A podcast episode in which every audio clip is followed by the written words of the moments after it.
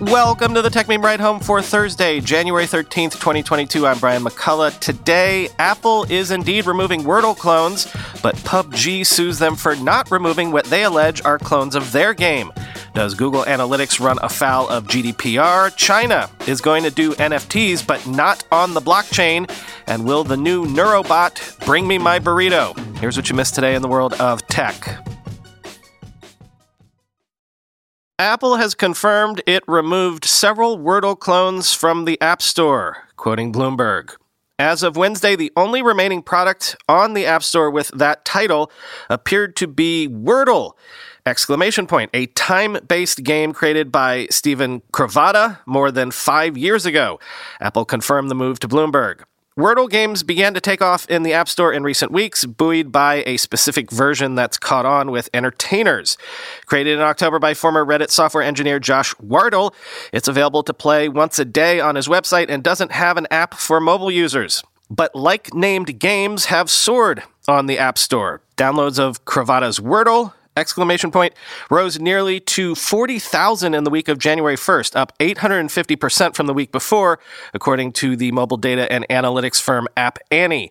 It reached the top 10 among all word games in seven countries and was number one among word games in Ireland as of January 8th. Wordle, exclamation point, is currently number four among word games in the US App Store, end quote. I really like the fact that the dev that created a similarly named game five years ago is benefiting, sort of like how microcap stocks sometimes rise because they accidentally have a similar ticker symbol to another actually hot stock.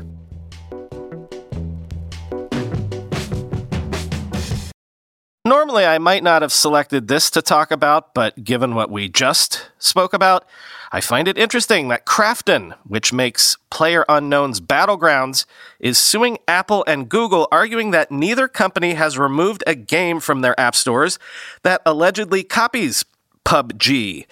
That's how I say it, right, gamers? PUBG, quoting Reuters. Krafton Incorporated alleged Monday in a Los Angeles federal court complaint that Garena Online's Free Fire games copy several copyrighted aspects of PUBG Battlegrounds, including its game structure and in game items, equipment, and locations. Released in 2017, Battlegrounds was one of the first and most successful Battle Royale games, a popular genre that now includes Fortnite and Call of Duty Warzone. Korea based Krafton's complaint said Battlegrounds has sold more than 75 million copies. The complaint said Garena, owned by Singapore based Sea, began selling Free Fire through Apple and Google's app stores in 2017 and started selling another infringing game called Free Fire Max last year. According to Krafton, Apple and Google have distributed hundreds of millions of copies of the Free Fire games. The complaint says Garena generated more than $100 million in revenue from Free Fire sales in the U.S. in the first three months of 2021. Krafton also named Google's YouTube as a defendant for allegedly hosting videos of Free Fire gameplay as well as a Chinese film that Krafton says is a live action dramatization of its game. Krafton said it asked Garena, Apple, and Google to stop selling the Free Fire games in December to no avail. It asked the court to block sales of the Free Fire games in addition to requesting damages that include the company's profits from Free Fire sales, end quote.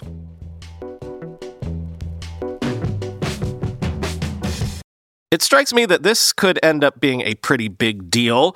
Austria's data protection watchdog has upheld a decision that a local website using Google Analytics violates GDPR, a potential issue for US cloud based services. And well, I mean, you know, most websites, right? Quoting TechCrunch. The decision raises a big red flag over routine use of tools that require transferring Europeans' personal data to the US for processing, with the watchdog finding that IP addresses and identifiers in cookie data are the personal data of site visitors, meaning these transfers fall under the purview of EU data protection law. In this specific case, an IP address anonymization function had not been properly implemented on the website. But regardless of that technical wrinkle, the regulator found IP address data to be personal data given the potential for it to be combined, like a puzzle piece with other digital data to identify a visitor. Consequently, the Austrian DPA found that the website in question, a health focused site called netdoctor.at, which had been exporting visitors' data to the US as a result result of implementing Google Analytics had violated Chapter 5 of the EU's General Data Protection Regulation, or GDPR, which deals with data transfers out of the block. U.S. intelligence services use certain online identifiers, such as the IP address or unique identification numbers, as a starting point for the surveillance of individuals. The regulator notes in the decision via a machine translation of the German language text, adding, quote, in particular, it cannot be excluded that these intelligence services have already collected information with the help of which the data transmitted here can be traced back to the person of the complainant, end quote. In researching its conclusion, the regulator assessed various measures Google said it had implemented to protect the data in the US, such as encryption at rest in its data centers, or its claim that the data, quote, must be considered as pseudonymous, but did not find sufficient safeguards had been put in place to effectively block US intelligence services from accessing the data as required to meet the GDPR's standard. The DPA's wholesale dismissal of any legally relevant impact of the bundle of aforementioned technical and organizational measures, such as standard encryption, which were cited by Google to try to fend off the complaint, is significant because such claims are the prevailing tactic used by US based cloud giants to try to massage compliance and ensure EU to US data transfers continue so they can continue business as usual. So, if this tactic is getting called out here as a result of a single website's use of Google Analytics, It can and will be sanctioned by EU regulators elsewhere. After all, Google Analytics is everywhere online, end quote.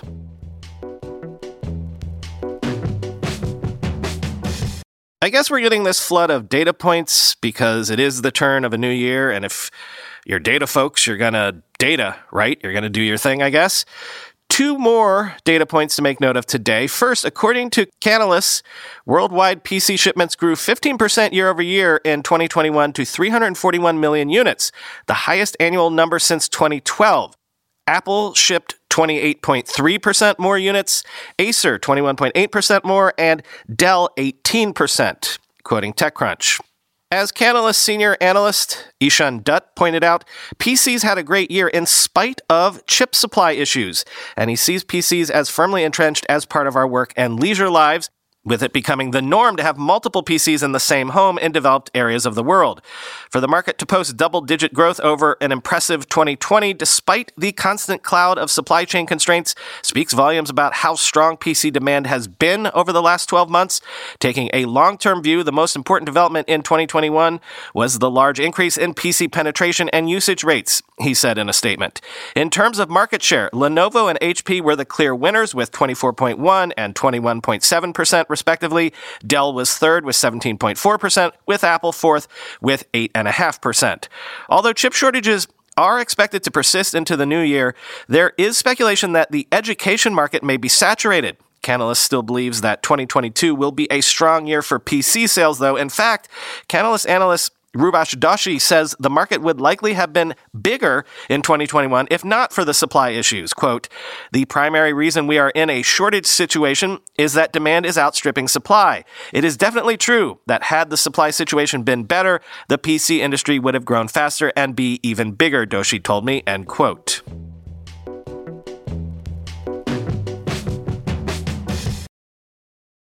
And back to the app market, Sensor Tower says Instagram became the world's most downloaded app in Q4 of 2021. That app's best quarter since 2014, with installs up 10% quarter over quarter, followed by TikTok and Facebook. TechCrunch again. Instagram is benefiting from TikTok's ban in India and has now reclaimed the top spot in terms of total global downloads as of the fourth quarter of 2021. In fact, Q4 2021 was only the second time in the past two years that TikTok wasn't the number one app by worldwide downloads, the firm says. The only other time TikTok dropped from its top position during that time was at the beginning of the COVID 19 pandemic when Zoom beat TikTok to become the number one app by downloads in Q2 of 2020. Instagram's move to the top of the global non game app market comes from an increase in installs from Android users specifically. For the second quarter in a row, Meta owned apps claimed both the number one and number two spots on the chart of the top Google Play apps by worldwide downloads. Instagram was number one in the quarter, followed by Facebook. TikTok, meanwhile, was number three. On the chart showing the most downloaded apps on the Apple App Store, things look a lot different.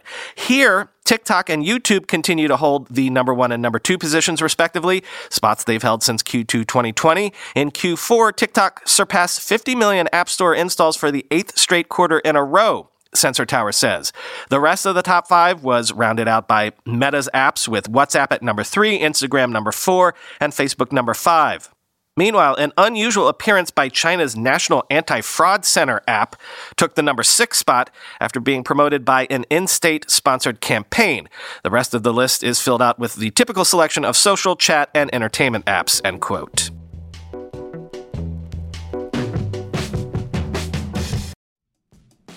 Want a better way to simplify your business finances across expenses, vendor payments, and accounting?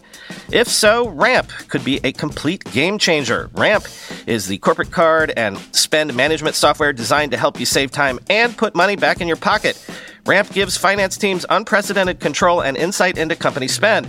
With Ramp, you're able to issue cards to every employee with limits and restrictions and automate expense reporting so you can stop wasting time at the end of every month. Ramp's accounting software automatically collects receipts and categorizes your expenses in real time so you don't have to. You'll never have to chase down a receipt again, and your employees will no longer spend hours submitting expense reports. The time you'll save each month on employee expenses will allow you to close your books eight times faster. Ramp also saves you money. Businesses that use Ramp save an average of 5% the first year. Ramp is easy to use. Get started, issue virtual and physical cards, and start making payments in less than 15 minutes, whether you have five employees or 5,000. And now, get $250 when you join Ramp. Just go to ramp.com slash techmeme. Ramp.com slash techmeme, R-A-M-P dot com slash techmeme. Guys, we don't have to choose between hair growth and our health. Nutrafol's drug-free whole body approach promotes hair growth from within. No compromises, just better hair. Nutrafol is the number one dermatologist recommended hair growth supplement brand with over 1 million people seeing thicker, stronger, faster growing hair with less shedding. With Nutrafol, building a hair growth routine is simple. Purchase online, no prescription or doctor's visits required. Free shipping and automated deliveries ensure you'll never miss a day. See results in 3 to 6 months. While many supplements rely solely on ingredient studies, Nutrafol clinically tests final formulations to ensure their efficacy. In a clinical study, 84% of men showed improvement in their hair after 6 months taking Nutrafol's men's hair growth supplements. Take the first step to visibly thicker, healthier hair. For a limited time, Nutrafol is offering our listeners $10 off your first month subscription and free shipping when you go to Nutrafol.com slash men and enter the promo code RIDE HOME. Find out why over 4,500 healthcare professionals and hairstylists recommend Nutrafol for healthier hair.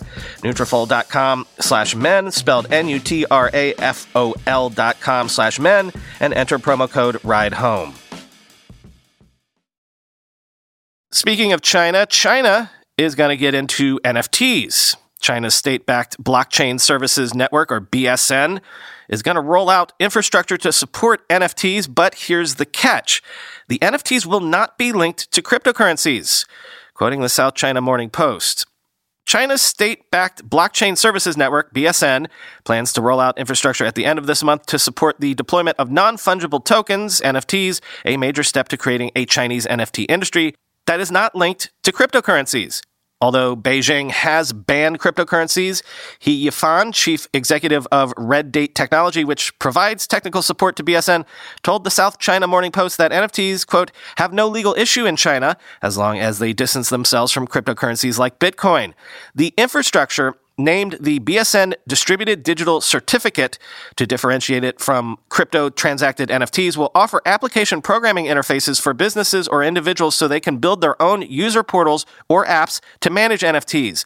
Only Chinese yuan is allowed for purchases and service fees. NFTs in China will see annual output in the billions in the future, Yifan said in an interview. NFTs are launched and traded on public blockchains, which are decentralized platforms that provide access to anyone wanting to write and read data. However, public chains, quote, are illegal in China, end quote, as the state requires all internet systems to verify user identities and permit the regulator to intervene in the event of, quote, illegal activities, Yifan said. As such, Red Date turned to a solution called the Open Permissioned Chain, an adapted version that can be governed by a designated group. BSN, the NFT project's underlying platform backed by state owned China Mobile, China UnionPay, and State Information Center, has already localized more than 20 public chains since its 2018 debut. He said that BSN DDC will integrate 10 chains, including the adapted version of Ethereum and Corda, plus domestic ones like Fisco BCOS, initiated by Tencent backed fintech firm WeBank. Although NFTs are not illegal in China, several big tech companies have chosen to call their NFT projects digital collectibles for compliance reasons. Ant Group, the fintech affiliate of Post owner Alibaba Group Holding and Tencent Holdings, were the first Chinese tech giants to embrace NFTs, launching dozens of products since last summer. JD.com and Baidu followed with their own digital collectibles. Even state run media Xinhua News Agency jumped on the bandwagon, giving away more than 100,000 digital collectibles on Christmas Eve, end quote. So that's interesting because of, of course, the unique situation for crypto in China. But it does also suggest an argument that I've been hearing made increasingly this month, i.e., that for all of the energy around decentralized technology, what if the blockchain itself is holding these ideas back? What if some of these ideas would be better off off chain? The slavish adherence to crypto idealism might be blinkering or at least hobbling some projects. This argument is summed up as ever by the great Dar Obasanjo, who tweeted about this exact story by saying, quote, China is building a state backed NFT platform that will not use blockchain, but instead will be based on the new BSN distributed digital certificate infrastructure. I just wrote about how I think NFTs have product market fit, but the tech sucks. Seems China agrees. The core idea of digital goods with provenance makes a bunch of sense. However, a slow and expensive ledger of transactions that doesn't even provide a cryptographically signed version of the item being sold, enforce IP rights, or define meaningful interchange formats is Bush League. End quote.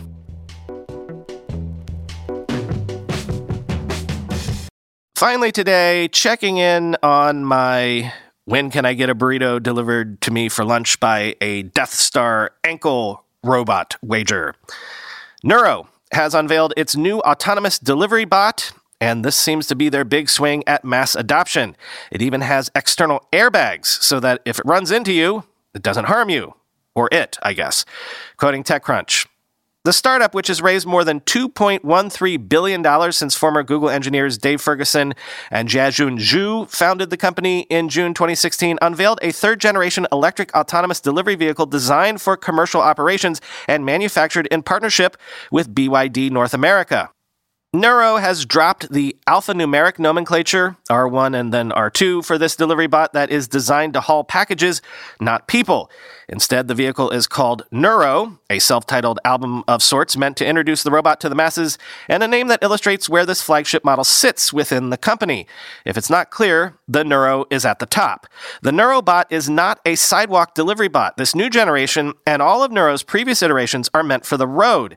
The new Nurobot, which has twice the cargo volume of the previous model, customizable storage, and temperature controlled compartments to keep items warm or cool, is an automotive production grade vehicle. This means the bot is designed and produced to handle the toils one might expect a delivery vehicle to endure, including weather, potholes, human abuse, and long hours on the road. The Nuro Delivery Bot also contains safety features which are designed to protect people like pedestrians and cyclists who might encounter the vehicle.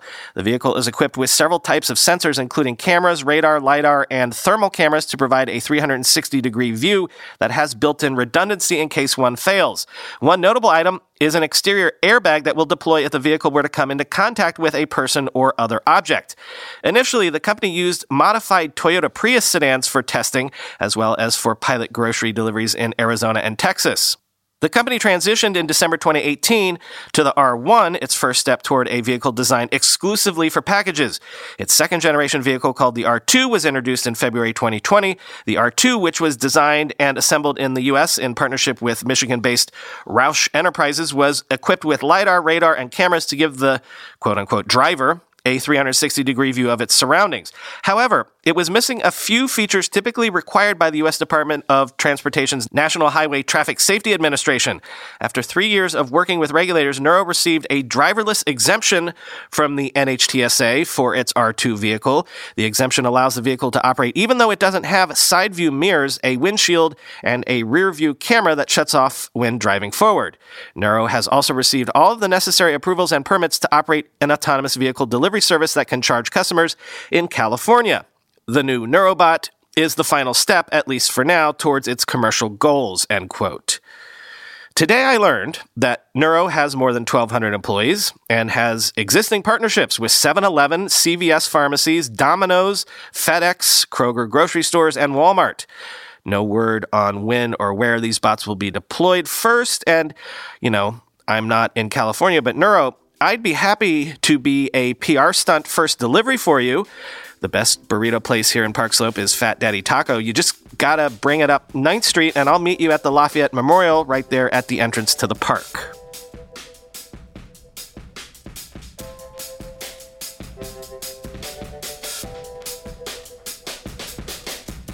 I have a whole slew of calls to jump on this afternoon, but I'm trying to block out some completely uninterrupted time to watch the final episode of Station 11 today. HBO Max, if you're listening.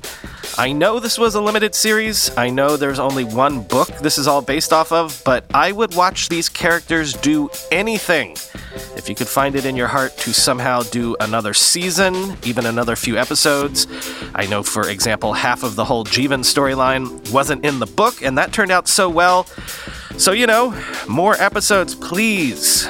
Most art these days I consume distracted or half interested. This is the one new thing in the last decade that has completely absorbed me.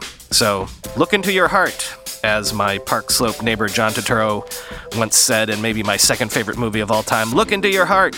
I'm begging you.